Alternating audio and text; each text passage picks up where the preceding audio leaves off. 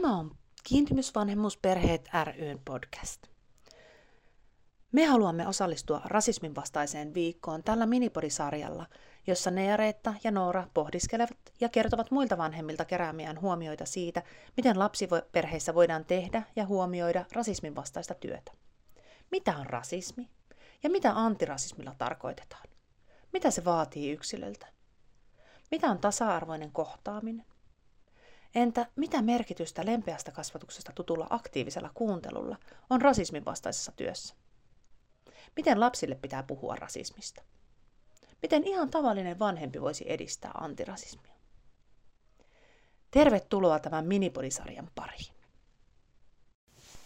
No Noora, tuossa edellisen jakson lopussa päädyt tähän tasa-arvoon, niin minkälainen sun mielestä on tasa-arvoinen kohtaaminen uuden ihmisen kanssa?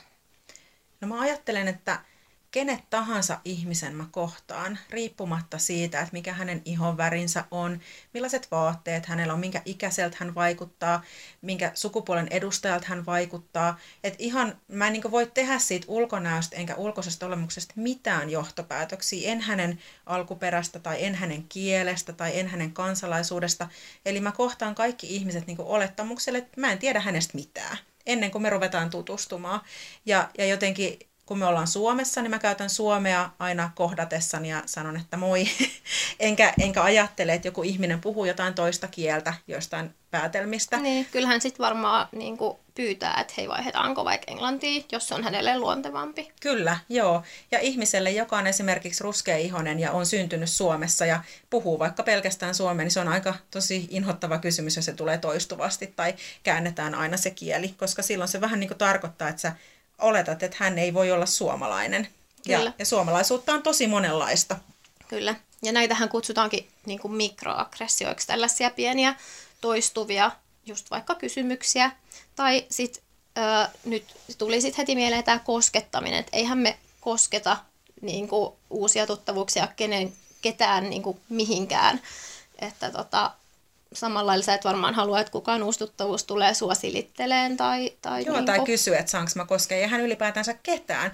Että ketään ihmistä ei kosketa ilman lupaa. Ja, ja niin kuin oikeastaan se luvan kysyminenkin on tosi outoa. Jos niin, niin kuin joku tulee, että mm. saanko mä koskea sun tukkaa, niin, niin en mä ainakaan halua, että mun hiuksia kosketaan, eikä kukaan muukaan varmaan halua. Niin jotenkin, että et pitää tunnistaa toisen ihmisen rajat. Että toisen ihmisen tarina tai keho tai hiukset, niin ei kuulu, kuulu sulle, Kyllä. jos ei sulla siihen tilaa lupaa. Sitten kun niin kun tutustutaan pidempään, niin jossain vaiheessa ne voi tulla tosi luontevastikin sitten. Mm. Tai että ehkä toinen, jos sä haluat kertoa, mistä sä oot peräisin tai että missä sä oot tavannut sun poikaystävän niin, tai tyttöystävän tai muun puolison, niin ehkä sitten sullekin halutaan kertoa se, mutta se ei ehkä kuulu niihin ensikohtaamisiin. Joo, ja ehkä niin kuin voi peilata vähän sille, että mitä mä oon tässä valmis antaa itsestäni.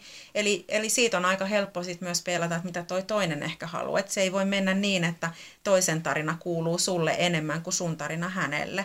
Että jotenkin tunnistaa semmoista niin kuin siinä kohtaamisessa, että millä tasolla me oikeastaan tässä tunnetaan ja mitä me voidaan tässä, niin kuin, miten me voidaan kohdata.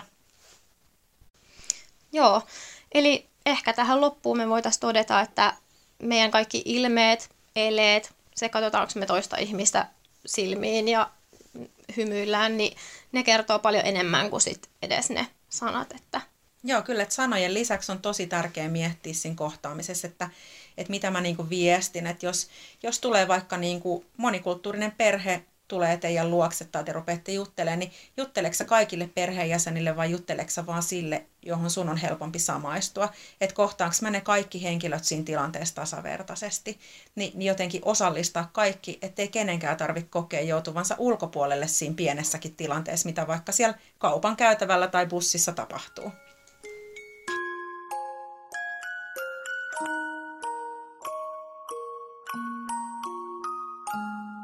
Quem interessa, must be pis devem